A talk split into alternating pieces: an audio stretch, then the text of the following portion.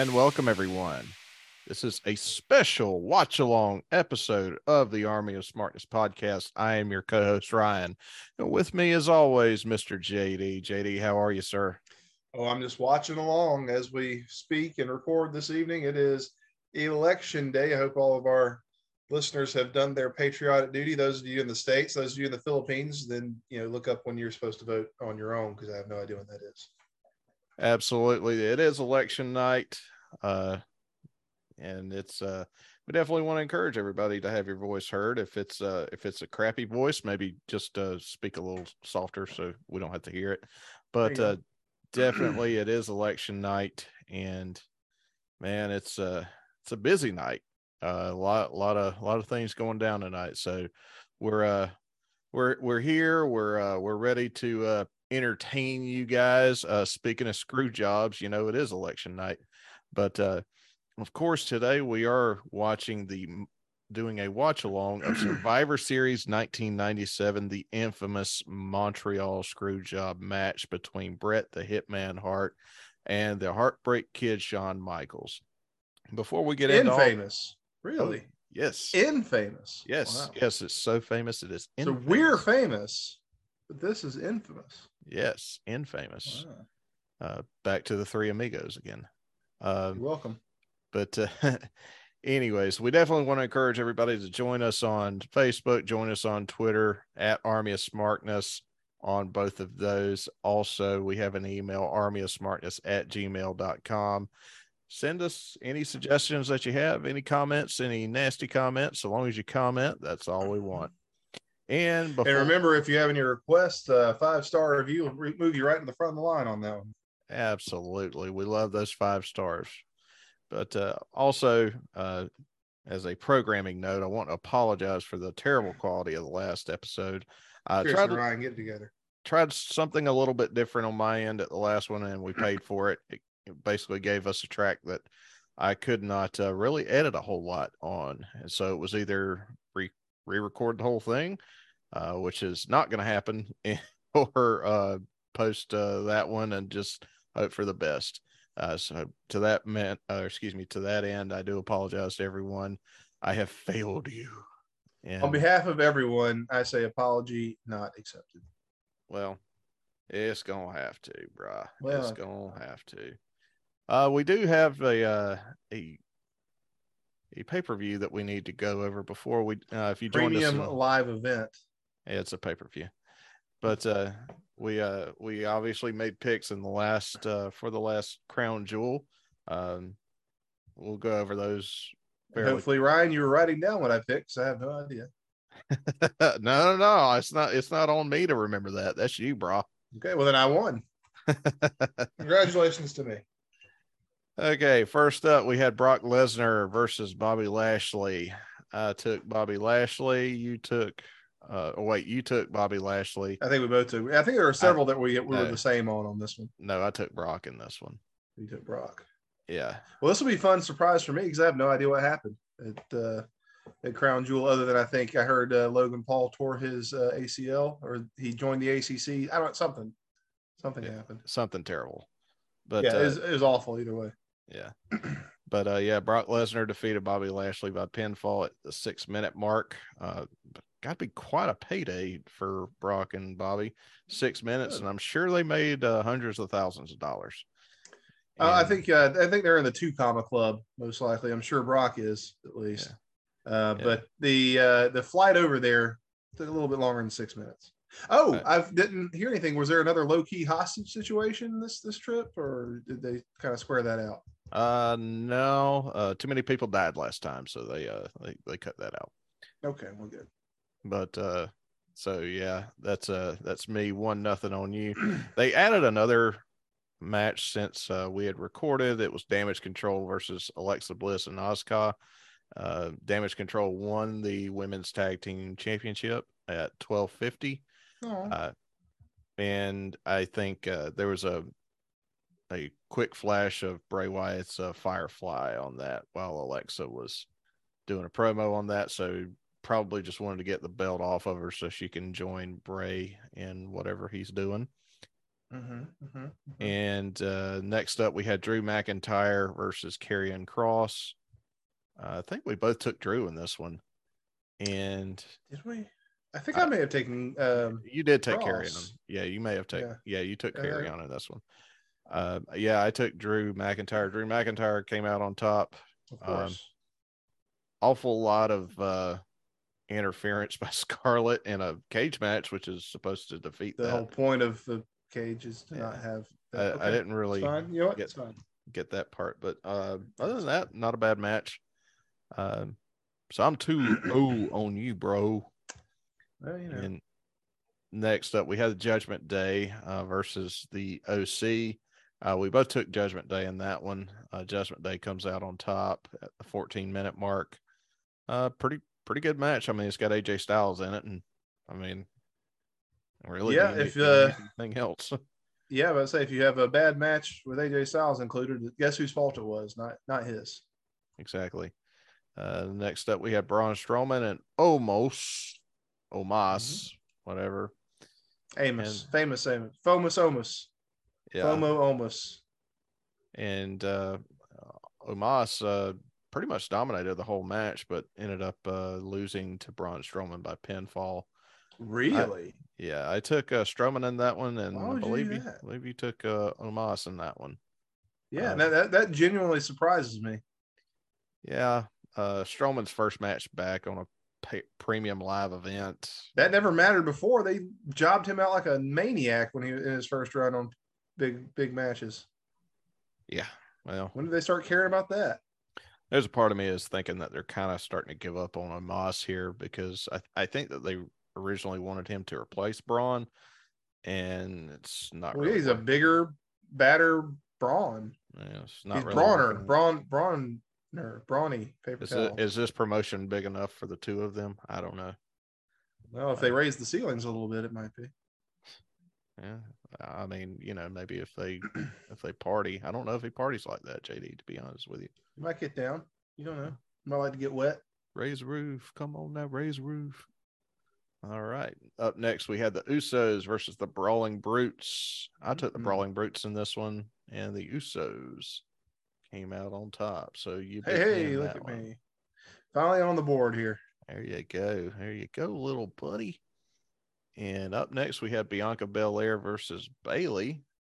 You took Bailey. I took Bianca Belair. Belair mm-hmm. won. Um, Not a huge surprise. They're gonna, I think I did that just to differentiate us a little bit. Yeah, yeah. And then, that's going to be my uh, excuse anyway. And, of course, the main event was Roman Reigns versus Logan Paul. And, honestly, match of the night uh, between those two. Very, yeah, Logan Paul, I hear, is uh, – he's he's – a prodigy. Yeah, very good. He uh psychosomatic addict. He was actually he was actually sharing some pictures of him as a kid wearing the little foam uh, oh yeah oval intercontinental uh-huh. belt. So grew up a fan, you can tell. He's he's That's awesome. Uh, he's done a pretty good job, and I don't know if that injury is legit or kayfabe, but mm-hmm. uh if it is, get well soon, Logan, because God almighty, I want to see some more of that. And uh So, yeah, I won again, but uh, uh, I guess make way for the king. Well, yeah, I will acknowledge that you are going to get a uh, another sixer of uh, Southpaw or Natty Light. Well, it'll go great with the other sixer I got. Mm-hmm. Well, we haven't seen each other in person since then. Well, it's not for lack of trying. But that kind of uh, is. But anyways, back, uh, oh, also want to mention that never drew a dime in his life, Jeff Jarrett is now all elite. Broke a million guitars, never drew a dime. I thought when you texted me that, I thought you were referring to uh, Boom Boom Colt Cabana, the uh, Missus O'Leary's cow of the whole uh, C M Punk elite uh, kerfluffle. Backstage. Well, it's, he's never really been in a prominent enough role to. to no, he's been prominent enough. That's a, that's all the prominent prominence he needs. Well, not to say that he hasn't drawn anything. He hasn't been in a prominent role at all. But uh, yeah, I, you know, you you can't blame uh, you can't blame the lack of a selling out the Garden on, you know, Aguilar versus Taka Michinoku.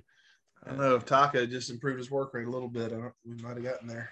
No, you that that that blame's going to go straight on Hogan on that one. All right, well, if you know he what? if if he's headlining, that is. With does Hogan do anything but headline? Yeah, he might be the first one out there because he wants to go home. I think that's a Brock thing. I feel like that's a Brock situation.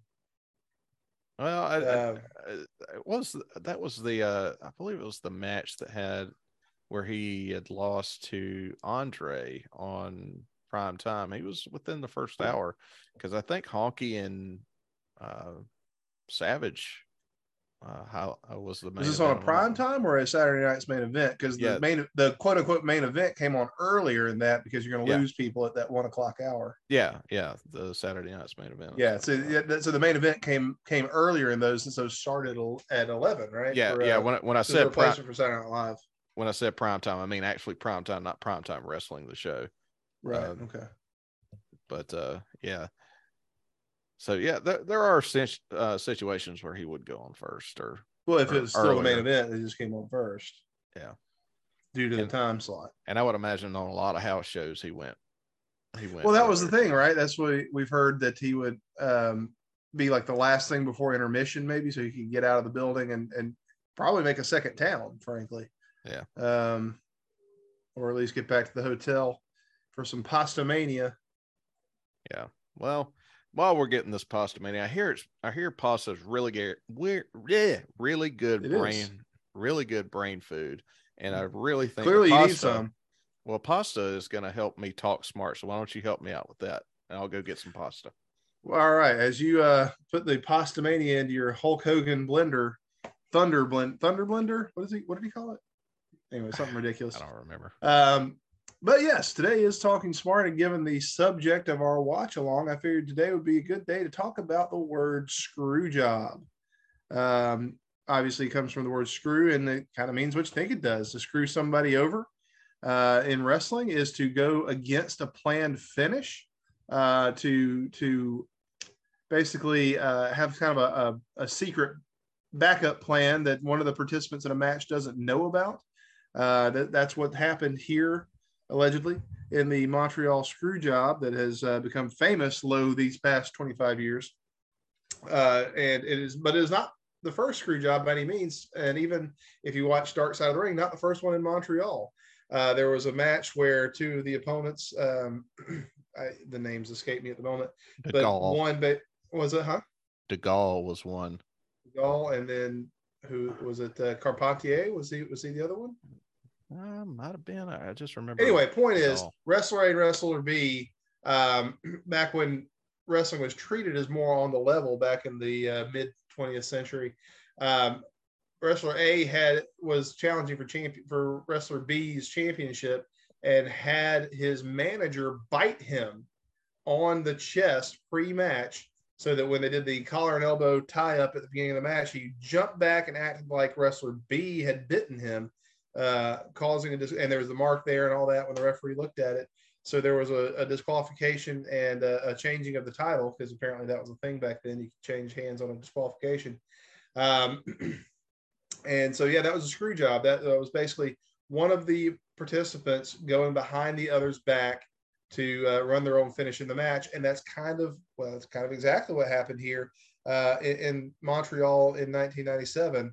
Uh, one year ago, I think today as this is coming out, but tomorrow as we're recording this. So uh, the screw job, uh, a screw finish, also come, called a finish. I apologize for, for those those of you sensitive ears. Um, it's basically when one of the one of the participants, or even as we'll see tonight, the promoter goes behind one of the other participants' backs for an unplanned finish. And that is today's Talking Smart. Yeah, guys, this is actually going to be kind of fun. It's the first time we've ever tried to watch along here, so hopefully the equipment keeps up with us. Uh, obviously, we're we're going to be uh, watching on the Peacock Network, uh, Survivor Series nineteen ninety-seven. This episode, is, uh, season eleven, episode one on Peacock, because Peacock makes no sense. Exactly. is season eleven, episode one. Uh, to give a brief primer on this, this is nineteen ninety-seven. Mm. Uh, we are in the Attitude Era, and Bret on the Hart, cusp of it, I would say. And Bret Hart had just recently, in the years prior, signed a ten to twenty year deal, depending on who you ask. I think, yeah, and what I had heard was twenty. It was uh, what it was is it was, I think, ten years as a competitor, guaranteed, and then after mm-hmm. that, he would have transitioned into a backstage role. And a brand ambassador, basically. Brand a lot ambassador, of it too. things of, things yeah. of that nature. Uh, well, as sort of the, a precursor to the, the modern Legends contracts. Yes, and as the Attitude Era is coming on, W C W is really hitting it hard and mm-hmm. whooping that ass. Vince is not making the money that he had uh, previously been making, and so he comes to Bret a few months prior and says, "Listen, I can't honor your contract anymore. I need you to let me out of it." Uh, now, keep in mind, this was about a two to three million dollar contract uh, paid per year on his contract, and so Bret had previously been offered a substantial, allegedly, depending on who you ask. If you ask allegedly. Bret, if you ask Bret, who also happens to have the contract, uh, mm-hmm. he says, "We had something he purports to be a contract, and all in all due deference to Mister Eazy-E Eric Bischoff." Yeah.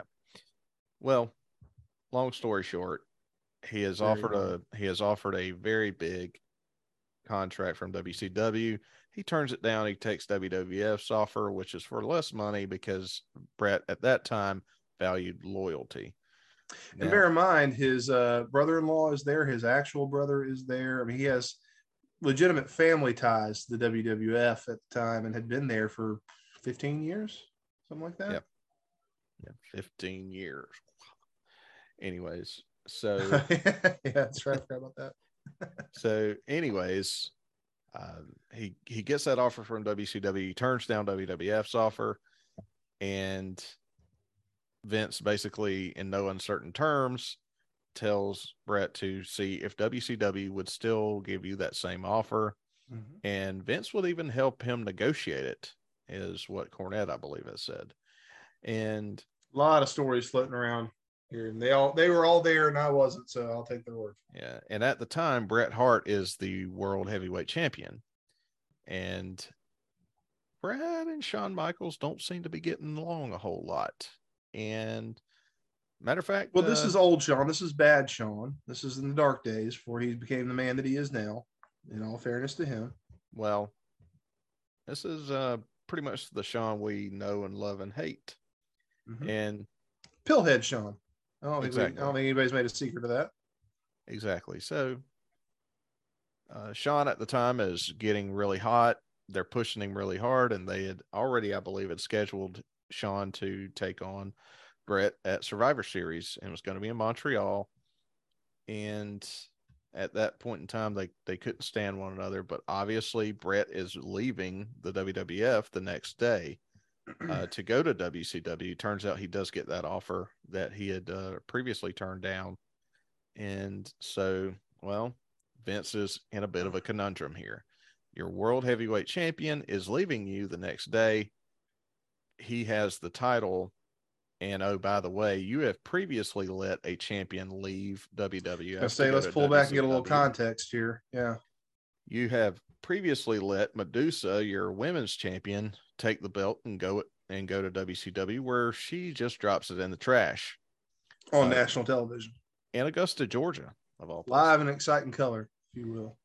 And so anyways, they go through several different endings to try to appease Bret, uh, to get him to drop the belt. Uh, Shawn has told Bret that he is not going to, uh, if he were in Bret's position, he would not do business with Bret, and he wouldn't when, lose for him, and, and no, you know, he would not be professional. And so, right. you know, Bret also has a clause in his contract says that he has creative control over the last sixty, creative control over the last sixty days of his contract. Insane! It's insane. It's and, an insane thing to put in a contract. Yeah. Well. Anyway, so Bret, obviously Vince is left with well, first of all, Vince could have very easily fixed this, fixed this and just put it on somebody else. Uh, right. But, but what example does that set then? You know, you can just pitch a fit and make him change his plans. So, I mean, I understand Vince's perspective in that, but Vince, who, you know, up until this, before this past year, we all thought was a very smart man. And he, of course he is, I'm kind of playing, but he does a lot of, he makes a lot of uncharacteristic mistakes here. Uh, one is he doesn't take the belt off of Bret immediately upon realizing he's not going to be able to re-sign him. Um, he, you know, sticks to the guns about it's going to be Shawn. Uh, he, you know, just makes some errors in judgment, which we would not expect from a uh, businessman with the acumen that we all have traditionally heard of uh, Vince to have, and indeed he has had. So it's just an awkward position for, for everyone to be in here. Yeah. And so Vince basically is listening to everyone's ideas and depending on the story that you listen to, it is Jim Cornette, Bruce Pritchard, Vince McMahon, and Vince Russo all sitting in a Vince's office coming up with a way to, to get the belt off of Bret. So Cornette brings up the idea that there has previously been a um, a screw job finish, as we were discussing earlier, in Montreal. In Montreal, yeah. And Vince McMahon has actually done a screw job finish himself with Wendy Richter and Wendy Richter Moolah. and Fabulous Moolah. So he's not above doing this. He has done it before, mm-hmm. and so Cornette brings up the idea: hey, let's just, you know.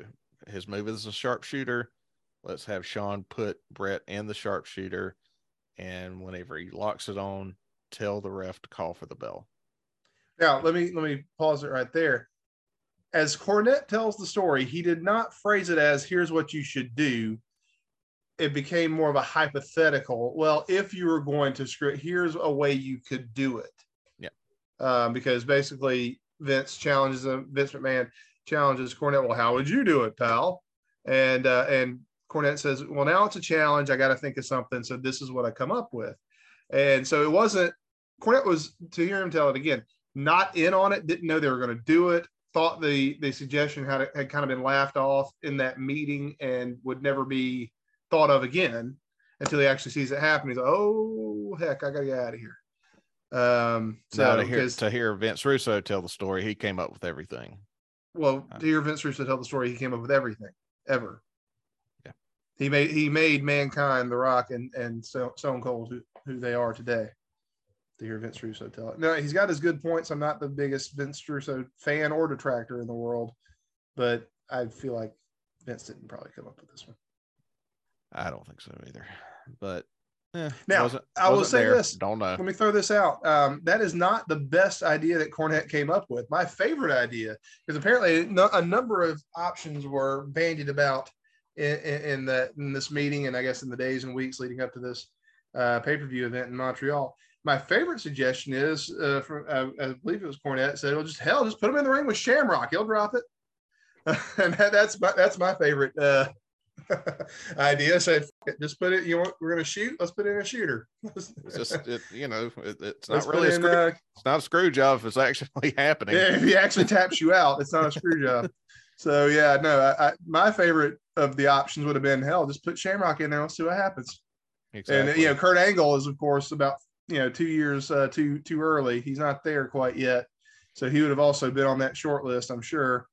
Um, so, which that that is honestly one of the main things, not to sidetrack too much, that Bill Goldberg has deprived us of is a, a Kurt Angle Bret Hart feud, which would have been just the greatest thing since printed money and would have done nothing but print money. Um, so, you know, if that's the dream feud for me, obviously, and a lot of people too, I'm not unique in that, but God, that would have been so good. And going up into this match, even standing at Gorilla waiting to come out, Bret thinks something might be up. Uh, he actually goes to Earl Hebner, who is going to be the referee on this, and says, Earl, I want you to promise me that you're not going to screw me on this.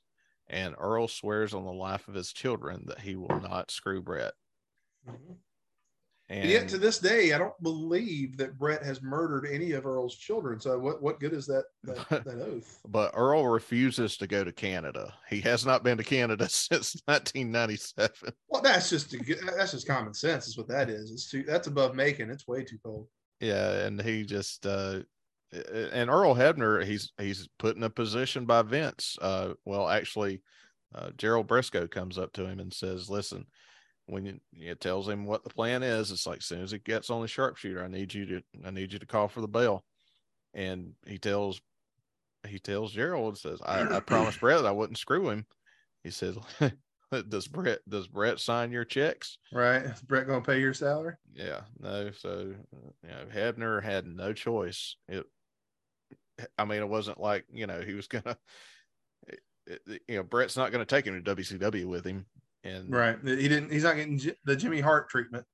Yeah, so or the brother brother Brudeye treatment.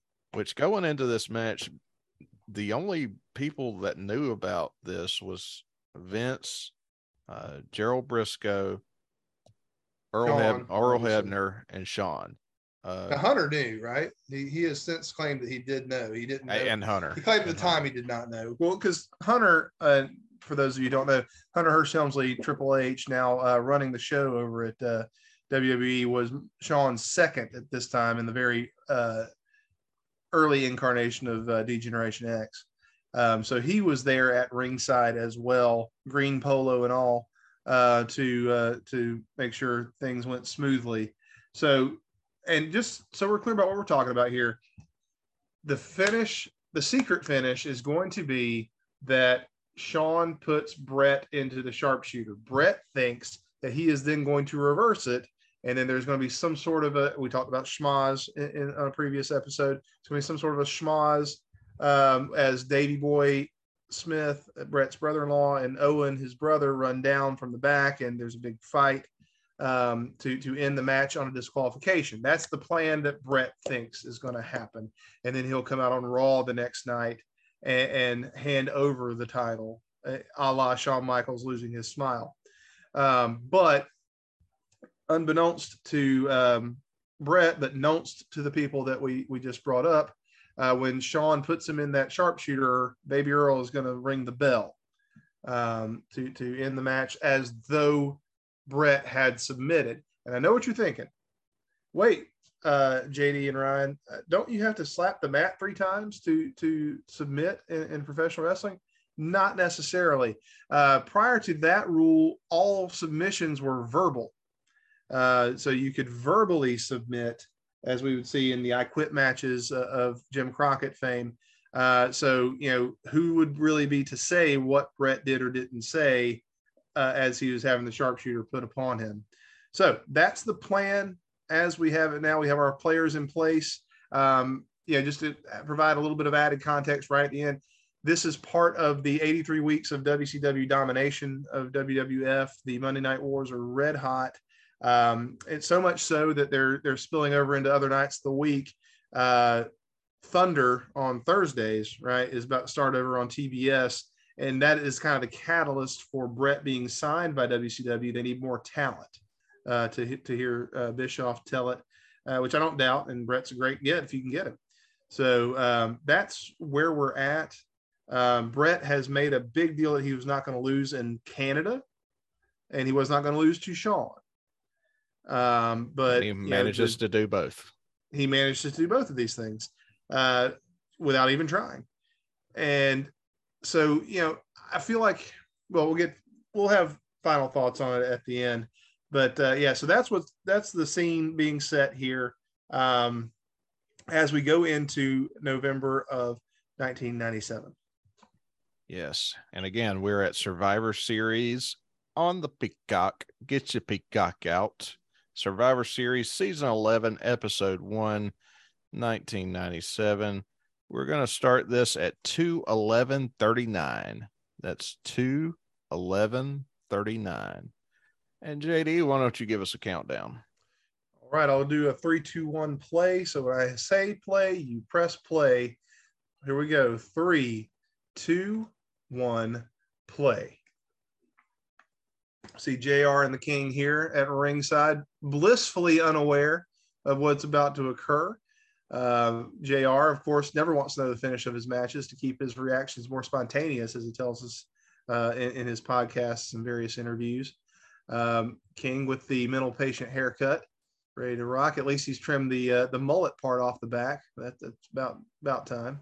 So he had that from what, like ninety-three to ninety-six? What was that? It was that Tennessee waterfall he had going on there. Yeah, shout out to uh, J R and that just lovely, colorful tie and vest. I haven't seen anything like that since Lou Albano. Well, I think, isn't that the uh, current N X T logo? Oh man, he was N X T before N X T was. Um, it was cool, um, baby. Was well, it's not cool, but it's there. Well, before it was lame, at least. Before it was N X T. This is also before it was cool. Yeah, it, it was cool for a while there. And now we get the, you know, nobody does video packages like the W W E, I swear. I no, mean, professional aside, sports could learn something from that. I mean, College Game Day thinks they have sad, tinkly music, you know, video packages. They could learn a thing or two from the W W F. Yeah. You know, aside from the fact that we know how this is going to end, I'd say that the package and the build's been pretty good.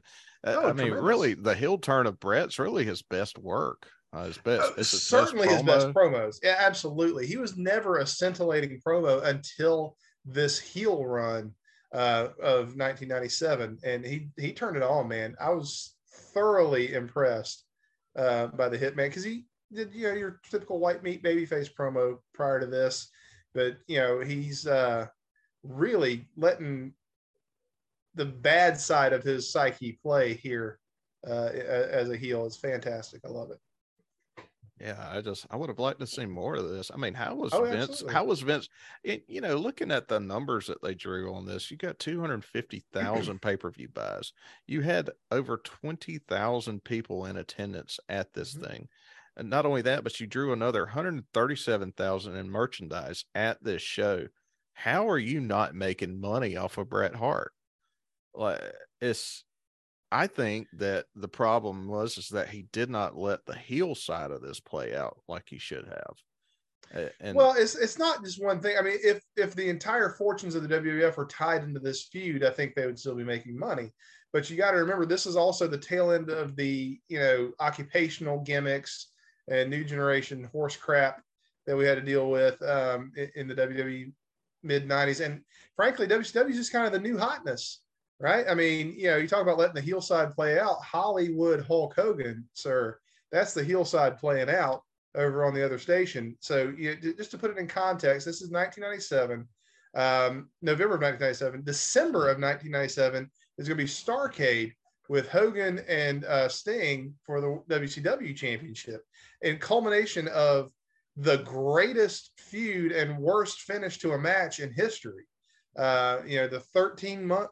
Was it build to the to to that match yeah. was par excellence, um, but then all of a sudden, you know, blah blah blah, blah mamacita at, at, at the end of that match, which was just anyway. That's a whole different podcast. But just to give you a frame of reference of where we are, W C W has never been hotter, and arguably never would be again. You can argue with Goldberg into the next summer, uh, but you know they're they are. white white hot here, and uh W W F playing catch up. Yeah, and I'm, I'm watching this right here. It's not often that you get to see them walk through all the backstage, all yeah. through Gorilla. So I'm, I'm looking, Brucey's got to be in here somewhere, and see there's Earl. Yeah, he probably was off to the side. Yeah, maybe Earl. Um yeah, well, we did see it with the uh the the Diesel uh, entrance uh, a couple of shows ago that we reviewed, but that that does hide, that is the exception that proves the rule. You don't normally see this, and wouldn't on a regular basis really until again Goldberg, excuse me, in W W in W C W with the bang on the door and you know the strut out to the to the stage from the bowels with your oh and a beer spilled on the kid. Oh my goodness gracious. Well, if you're going to spill a beer on the kid, make it a fresh one. Oh, goodness. Gotta love it. Gotta love it.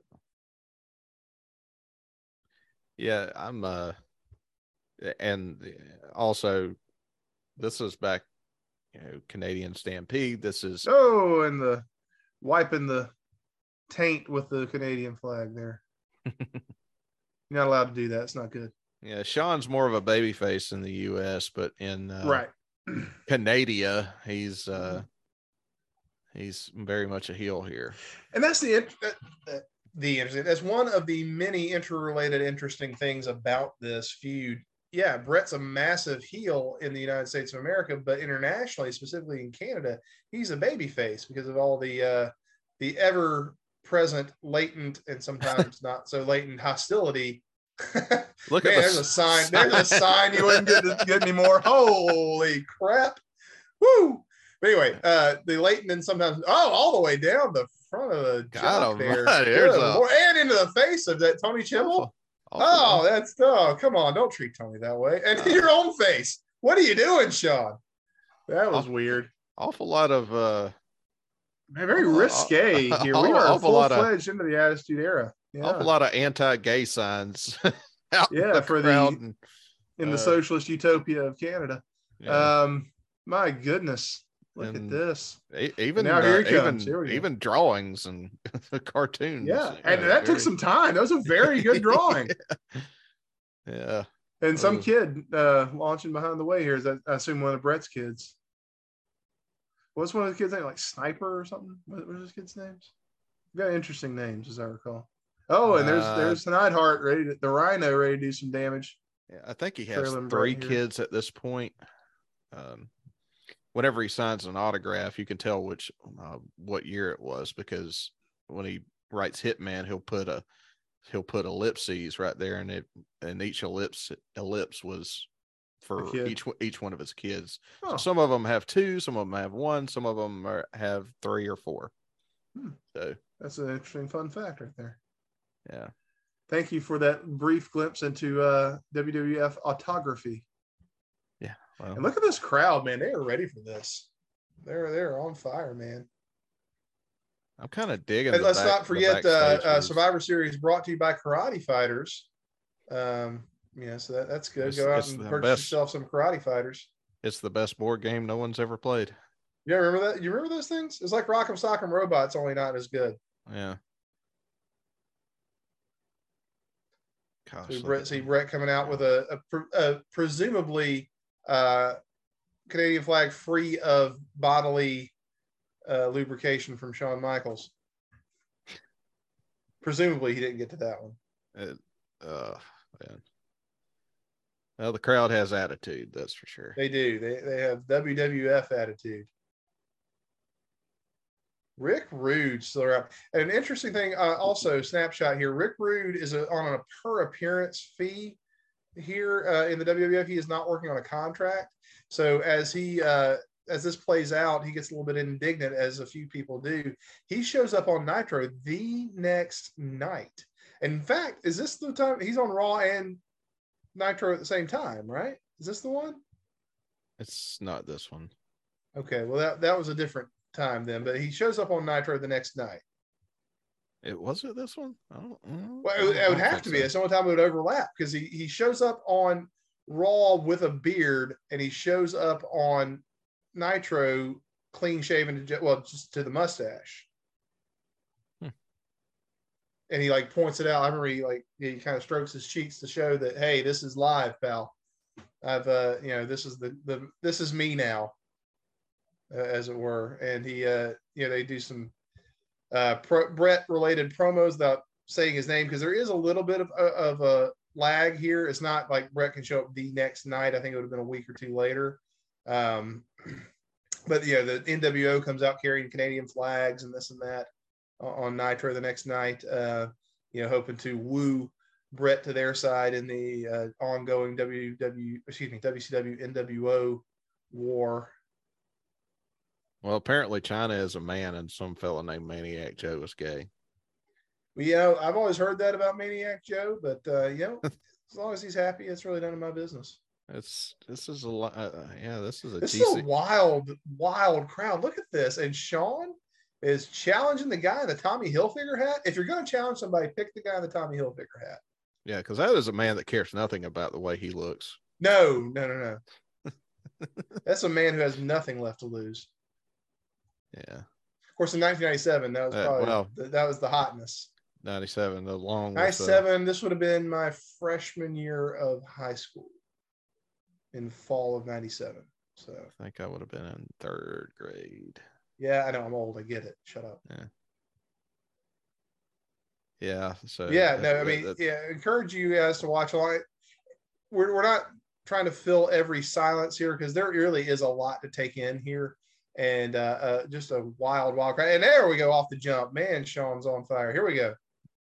You, you say you wish this feud had gone longer. I agree, because I mean, you're still in prime era of Bret and Shawn here. So th- this could have, God, this could have been a two-year feud. No one cared. I mean, even Bret said it. He said we could have, we could have had a lot more matches. We would have just both gotten over our egos, right? Uh, and I mean, Bret, you know, no one is blameless here, um, except maybe Owen. Um, but it just. Look Man, how it, look how been? packed the the crowd is though. Those chairs are one on top of the other. Yeah, and they're it's... they're pressed up against the railing. This is, you know, is this a almost a three hour pay per view? So we're two and a half hours into this thing now, and you know, no one is on their tuchus. They are up and they are cheering. Mm-hmm. They are pressing against the the guardrails. This is a crowd you don't see this anymore. Mm-mm. Uh, maybe it's because they a, moved the railings back a little bit, but uh, and I'll admit it's been a while since I've watched this. Uh, it has for me too. I probably watched it at its twenty year anniversary, so five years yeah. ago it might have been the last time I watched it.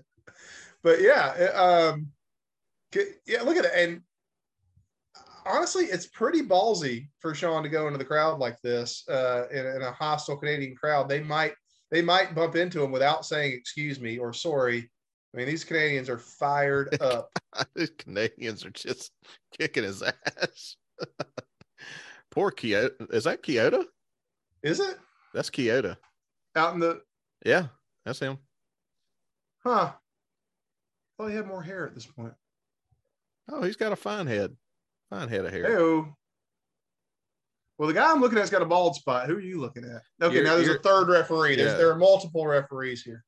Yeah, and we're at the tail end of Patterson dyeing his hair. I can see there. There's Sarge, friend of the show, Will's dad at ringside. Oh, there's a nice pop. You see, here's where Vince has brought himself down to ringside to be ready for the finish of the match. Pretty yeah. sneaky, sis. Well, surrounded, and and of course, by his coach. Yeah, there, there's Kyoto. And it's kind of um, cool how he how he low key does that. Yeah, because it, you, very you, subtle. Could, you could very much see that he would come out to the crowd right there, because that crowd was getting rowdy. Right. And like, you know, if it's my company and that's my guy, I'm going to try to get him out of there and save him. Uh, right. Well, and also can. bear in mind, as far as the common fan knows that isn't quote unquote smart, they haven't been talking smart. Uh, look at choking with an American flag, nonetheless. Hell yeah, that flag's been to the moon. um, at any rate.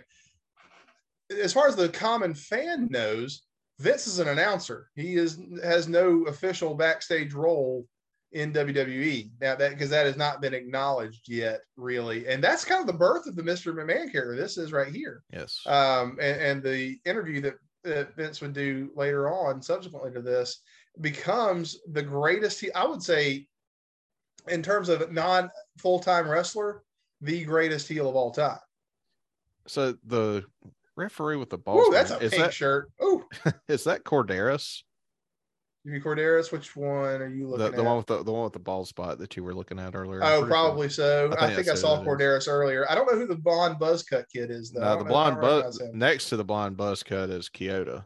No, not him. Yeah, it's, oh, Kyoto. That's Kyoto right there. Was Brett's climbing yeah. back over the wall, and we see Tim White also back there. The guy climbing over the rail right now, the blonde buzz cut. Yeah, I don't know who that is. I don't know. Crash Holly. Yeah, kind of.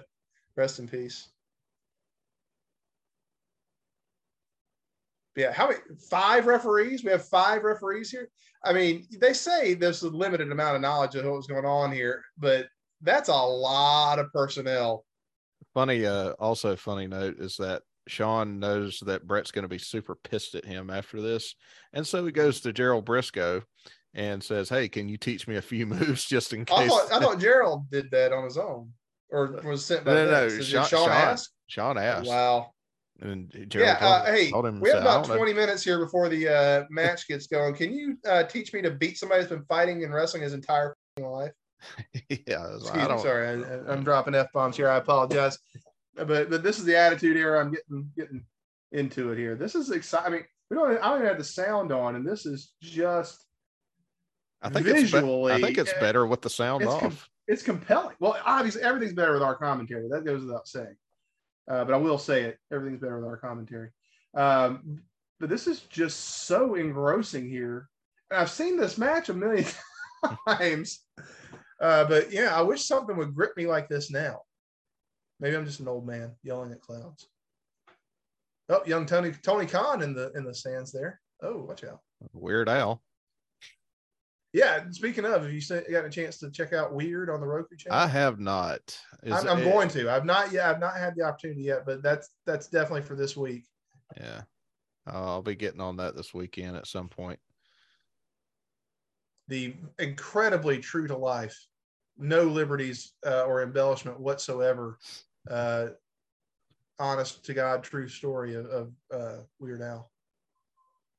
Yeah, who knew that he was uh, really bad on drugs and drank, and had a twenty-year affair with with Madonna. Nobody knew that. Apparently, apparently, even Weird Al didn't even know that.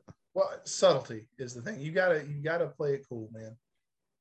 Well, you know, it's the, called keeping a low profile. During the grunge era and the rap era, you know, it was the, the music industry was prime for a guy with an accordion.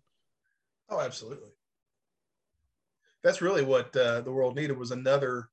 Uh, pol- polka playing, accordion playing Yankovic, because there was Vic Yankovic, I believe, in the day, um, who was a, a polka player. Well, everybody's just getting in on the. Everybody's just getting in on this ass whooping. That. Oh yeah, hey, listen, take a note. Bret Hart is kicking ass and taking initials. He ain't got time for names.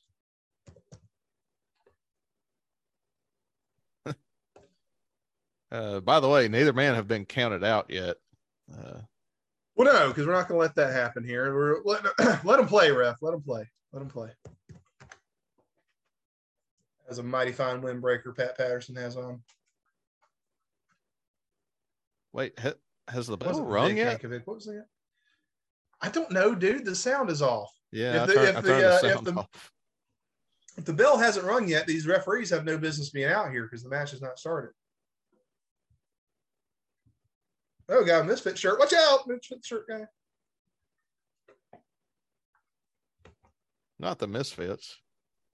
Wasn't it? Look, a Misfit shirt. No, I mean, it, it was Misfit, but don't. Okay, don't, yeah, don't, don't, don't miss the Misfits. Don't diss the Misfits. Right. Miss T V around here.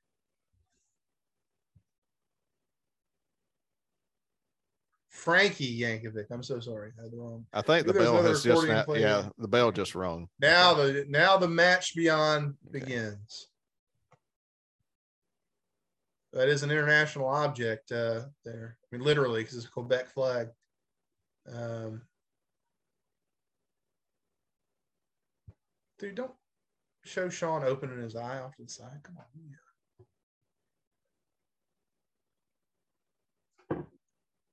I mean, it just seemed like a ton of personnel around ringside, just like people with cameras and just general hangers-on around here. Yeah, you do that brawl to start off, and that draws everybody else out so they can try to get them into the ring. Okay, I respect that. That's real, real sneaky there, Vince. Man's playing four D chess.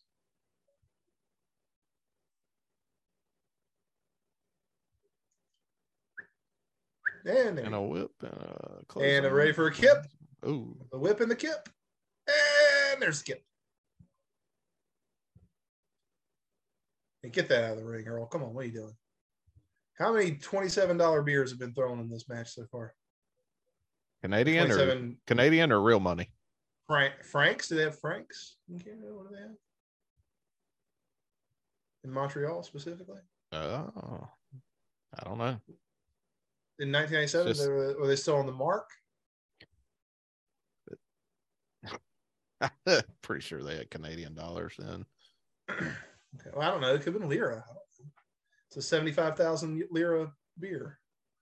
Uh, yeah, well, that's, that'd be like ten cent. I know. It was ten cent beer night. Have you been to Canada? I don't know, but their blood but, type is beer. They won't let me in. Well, that dude, that uh, more's a pity for you, because French it, fries and gravy is pretty tight. Dude, if you try it, like if you even have like a freaking super speeder fine in Canada, it is like pain in the ass trying to get in. Well, thankfully, I'm a law-abiding citizen, but also have no interest in going above Macon. So, yeah, especially this time of year, it's what, probably negative seventy-eight degrees in Ottawa right now. I, I, Ottawa damn near killed her. I, I don't know. Well, I mean, at this point, I mean, I, I assume that Canada is generally just above the heat death of the universe in terms of uh, temperature. Because I've been to Wisconsin in, in December, and by God, not, never again. Don't go messing with that Canadian country boy there. That's right. He'll get you. He's from the deep north. He's got the uh, you know, the Canadian flag sticker on the uh, got the on the truck there. Maybe even the colonial sticker, but maybe from the Dominion of Canada days. Is that uh, a Canadian tuxedo? Yep, right there. Oh, yeah. Look at this. He's got a Spider-Man shirt. What shirt is that?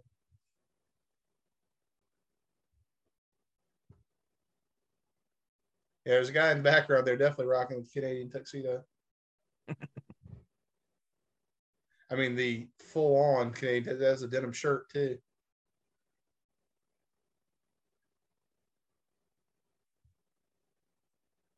Okay, dude, you're in Canada. You have to spell Bret Hart right. It annoys the crap out of two T Bret. Yeah, somebody, he's a Canadian hero. You're supposed to know this. Yeah, like, it. Okay, if you're just going to intentionally misspell something, you know, put a Z on boys, that's one thing. Right, because you're from the street. Sure. Yeah, the main street. Oh, oh, he got a stab with the with the pipe. Oh, my goodness, with the flagpole. I thought he was going to come across long ways like you normally see in wrestling, but geez.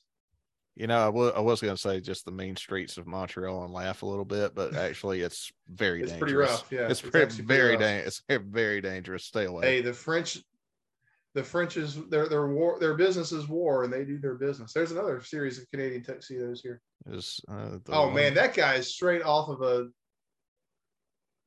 Limb, or, you know, what was that? Steal My Sunshine? Was that Lynn? They were Canadian as well. Off an album cover there. Jeez. Pretty sure I saw Aretha Franklin out there. And- I think I saw a Fox Racing t-shirt. I mean, that's if that's not nineteen ninety-seven, ooh. I don't know who it is. Oh, Sean, Sean no, come on, oh, Sean. That was, that was ugly. Bad. What was that? Sean going for the double sledge up top. Does that not. Was barely a single axe handle. That was that not. Was a, and God bless him, Brett's like, I didn't sell that. Are you serious? He lands a vicious pat on the back. Right. Uh, Very near the back, at least. And with this north-south choke right here. Mm-hmm, mm-hmm. Very good position to talk to your opponent, by the way. You'll see, you've, we've seen it a couple times already. Sean putting his head down uh, to check. There he is right now. Another chat with Bret real quick. Go over to the next spot. Um, so if you look see. for these things, yeah, you can see they're they're talking here. Um, these, these little, I mean, th- to me, you got to tell me something three times before I even freaking hear you. So I've always been in awe of these wrestlers. They say it quick and they're out and they both know what they're supposed to be doing next. Yeah. I don't know how they, especially the international, uh, when, when you're in Japan and I don't, mm. I don't, I don't know how that works. It's a very specialized skill set. It's, look at this crowd. You know, ooh. The crowd's seated now, but, uh, but they've been wild this whole time. How do you even hear it? Well, they had he had to put on that uh, that Stu Hart dungeon move, that north south choke, and just stretch mm-hmm. it. Stretch that neck out, chiropractic style. Uh, have you watched the uh, the Tales from the Territories on for the, Calgary? I've not Calgary. finished the Calgary one yet. I, I'm about halfway through it. Did you see the part where Bret was saying he w- woke up uh, one morning to a guy screaming in his house? Yeah, yeah, that's all that. Stu, uh, apparently the guy, for those of you that don't know, the guy had broken into the Hart mansion. Mm-hmm. Well, no, he's trying to steal the car. Tried to, yeah, tried to steal the car out of the garage, and Stu had caught him and put him on the kitchen table and just stretched him for three hours. And then called the cops. And then called the cops. and then and then gave the guy a job. Yeah, gave the guy a job. Oh, Stu. he's he's both the biggest asshole and the sweetest guy you've ever met in your life. Hey, I bet that guy never forgot that lesson. I'll tell you that right now. I bet he showed up at the funeral. Yeah, I must say, he, he has dined out on that story a number of times. He has gone to Timmy Ho's, yeah, Tim Horton's cup of coffee on that story a number of times. Yeah, and they, they also Ooh, had a... There you go, man. That, that's how you work a body part right there, there fellas. Hey, no, here we go. Figure four around the, the post. Here we go. Brett singling oh, this out was, the leg here. Going for, right. that pat, going for that patented figure four on the post, no doubt. That I that blew my mind hole the first time I ever saw it. I, yeah. I thought it was the most amazing thing I've ever seen in my life. Sean helping him out there a little bit, but oh, my God. If this keeps up much longer, they're going to turn this into a Canadian Heritage Minute. Jesus, look at that. I want to say it's Cesaro that was uh, using that move and actually called Brett and asked him for permission on it. It's a pretty classy move. See, that's old school respect there. Like that. And the pain written all over Shawn Michaels' face here. I don't think anybody sells better than Shawn. Shawn, Rick. well, Ricky Morton, but also Shawn Michaels can sell ice cubes to Inuit. I, I guess technically we're not supposed to say Eskimos anymore. Why can't we say Eskimos? I don't know. I think they're First Nations now or something. Right. I can't I can't keep track of it. So it feels like it's a moving target. And see, All th- right, this is what working makes the body them... part again. Look at this. This is just some scientific shit right here. I love it. This is some nice storytelling right here. Yeah, absolutely. Soften him up for that sharpshooter. For that sharpshooter, absolutely.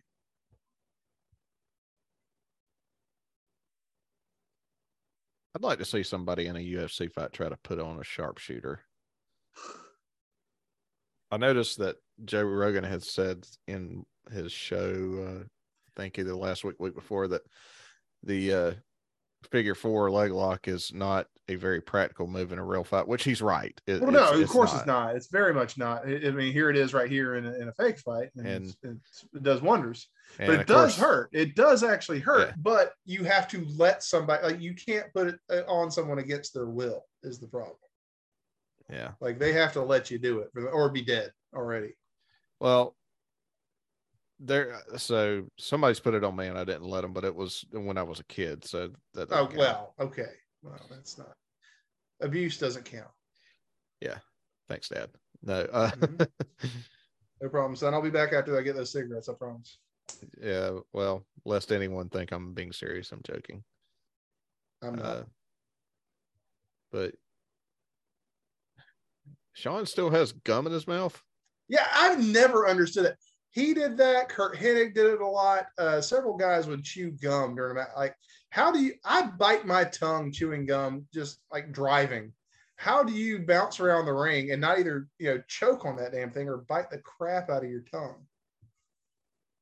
Or yeah, I, it doesn't seem safe to me. Now both I mean, both both men down. Lawler would do that too, if I'm not mistaken. Brett selling the leg himself. Even though yeah, he just he, he just had the one reversal on the figure four right there, so even just the little bit of the reversal right there, he's going. Well, the reversal is supposed to be, you know, just the figure four times ten. All in, in actual fact, it doesn't actually change anything at all. But in wrestling lore, oh, sideways Russian leg sweep, boom! And that's one of the, the five setup. Moves of doom. That's the setup. Yep. Goes for the pin. Nope. We're gonna get the elbow off the second rope. Some point here. We going for it now? Not yet. No, not yet. No top rope forearm. No. No. Nope, there you go. It. There you go. Noggin. Apparently, to apparently, apparently, that move has been legal forever. Well, we still need the, uh, the not the atomic drop. What's the other? The, the front facing version.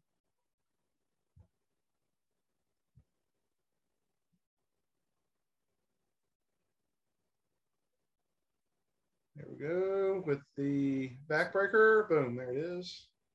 Where's Anvil when you need him? And now we're going to the rope. Now we go to the second rope for the uh, elbow from the second rope. And we're going all the way. Oh, high rent district. Watch out now. See, that's why it didn't work. You got you got greedy, Brett. The second rope. That's how it works. Shout out to Hebner there, selling the hell out of that. Well, and in a logical sort of, you know, placement. And that, that's what we talk about. You know, we, we've been asked during the podcast, well, how do you tell a good match from a bad match? A lot of it is little things like placement, being in the right spot. That seemed organic.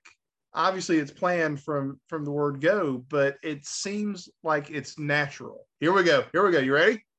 There you Who's go. Who's ready? It's time for the, for the second worst sharpshooter of all time. From Shawn. He even screwed hey, it up. Bret, it Bret, Bret has to help him Bret. put it on. Fixing the yeah, he's going to fix them. Reach back and try to move it. Hey, and already, there it belt. is. It's done. We're done. We're done here. Mass confusion. Cats and dogs living together. Oh my goodness! Hebner heading for the Bret heels. Is right there. What we don't hear um, with the sound off is Bret is uh, Shawn. Excuse me, Vince saying "Ring the damn bell," uh, a la uh, Apollo Crews' uh, Apollo Creed, Apollo Creed's corner man. I'm sorry, that's, it was not the green polo with Triple H. I tell you what, I apologize. Back off. You talk about and a sharpshooter. Talk about a sharpshooter. Bret is quite the sharpshooter with that loogie. That yeah, that was nice. In Vince's right in the eye. eye. Right in the eye. And look at Shawn. This is the best selling Shawn has done this entire match, pretending like he doesn't know what's happening. And and Gerald, hold the belt up. You're supposed to be happy. Hold the belt up. You won. There you go. Karate Fighters, go buy, go buy them today from Milton Bradley. All right. So that's the end of that. And we're on to Survivor Series nineteen ninety-eight, which I believe that's The Rock uh, winning, or is that ninety-nine? I'm, I'm not right. I think it's ninety-eight the, right, with the tournament at the Survivor Series. But yeah, that's the uh, the famed Montreal Screwjob. Man, uh, that was fun. I, I enjoyed that. I, I, I hate that they did not show Bret destroying the ring afterwards. Yeah, if you watch the Wrestling with Shadows uh, documentary, which I suggest you all do, uh, you see Bret basically tearing ringside apart as Earl Hebner gets the hell out of Dodge. And then he um, um, writes in the air with his fingers W C W towards the hard camera side. Now, obviously, the pay-per-view had gone off the air at this point, but you can see it on the Wrestling with Shadows documentary. Um, so what an amazing experience and a, and a trip that was. Again, Vince just making uncharacteristically bad decisions here. If you know you can't afford the guy, get the belt off of him. Now, right now, today, put it on The Undertaker. Put it on, you know, Shamrock. Put it on. I mean, I don't. I, you know, it would not have been a good idea to go ahead and put it on Austin, because that is where we're headed in Wrestle at WrestleMania in March of ninety-eight. But so I mean, WrestleMania was the right time for Austin to get the belt. So I, I think Taker, Mankind, uh, you know, as I said, Shamrock. There are options here. Yeah, um, I, I. um Yeah, I, I, I. Well, what happens after this match? Bret's tearing the ring up. Goes backstage. Vince walks into his uh, locker room. Vince uh, says, basically, take a free shot at me. I did this. And uh, Bret takes him up on that and, and uh, literally uppercuts him and knocks him off his feet and to the floor, knocks Vince out cold. That according is, well, to, that is that according to Bret. Well, this is according to Briscoe. He also sa- saved all the puppies and, and Uh, stop pollution. Well, and this is actually of the world that this is actually according to Briscoe and Patterson as well. well um, they've never told a story in their wrestling careers. Well, I, I mean, whatever. I, I believe Bret decked him, but I don't mean knocked him out. And he probably, if I had to guess, just looking at dude, it, let's let me go. It's Always Sunny in Philadelphia here for just a second. In body weight alone, uh, you know, I'm saying Bret probably knocked him back. I'm going to take issue. Again, they knocked him completely off his feet. Maybe he did. I don't, I don't, I don't take issue with that at all. Uh, my, he might not have knocked him out cold. I know he hit the ground. This, yeah, that had to have maybe. Happened. I mean, maybe, but yeah, Bret not known as a pugilist. Uh, yeah, wrestling. I mean, you know, I think Bret could put a sandwich on Vince's back and starve him to death. But now, to also thicken the plot here, there are some people that think that this is a work. You know, I have dilly-dallied on that fence myself for a very, very long time um, because I, I, and the way I'll say it now is I see that argument. I see that perspective, that point of view, because look what happens. It could not have worked out better for Vince, for the W W F, right? You got Shawn who put you know, Stone Cold over like one million dollars the next year in WrestleMania. You get, as we mentioned, Mister McMahon, the greatest villain in wrestling in the last thirty years, um, comes out of this. W C W does jack shit of nothing with Bret other than end his career uh, at, at the feet of Bill Goldberg. Um, you know, which I'm not, this isn't Goldberg bashing night, but that's what happened. Um, yeah. It, it, so Bret didn't hurt W W F when he left because uh, W C W wasn't able to cap- capitalize on what they had. Uh, and, you know, this sent W W F into the stratosphere. So there, this, uh, this, you know, the transition from My- Shawn Michaels to Stone Cold paved the way for the I P O, the, you know, W W E going public, W F going public, making Vince a billionaire. So this could not have worked out better for anyone on the W W F side. So I understand the thinking there, but that may have just been a happy accident. Yeah, I, I think that a lot of people are saying that nowadays. Uh, however, if you look at the pay-per-view for what it was, they didn't show him tearing it to pieces, the him writing W C W in the air. They went off the air. Right. Uh, so if, I mean, if it was a work, and, you know, I, Kevin Nash is one of the biggest ones that says it's a work. Well, Hall it, did. I know, I know Hall did. I, I, Nash, Nash said that too. He co-signed that. Too. Yeah.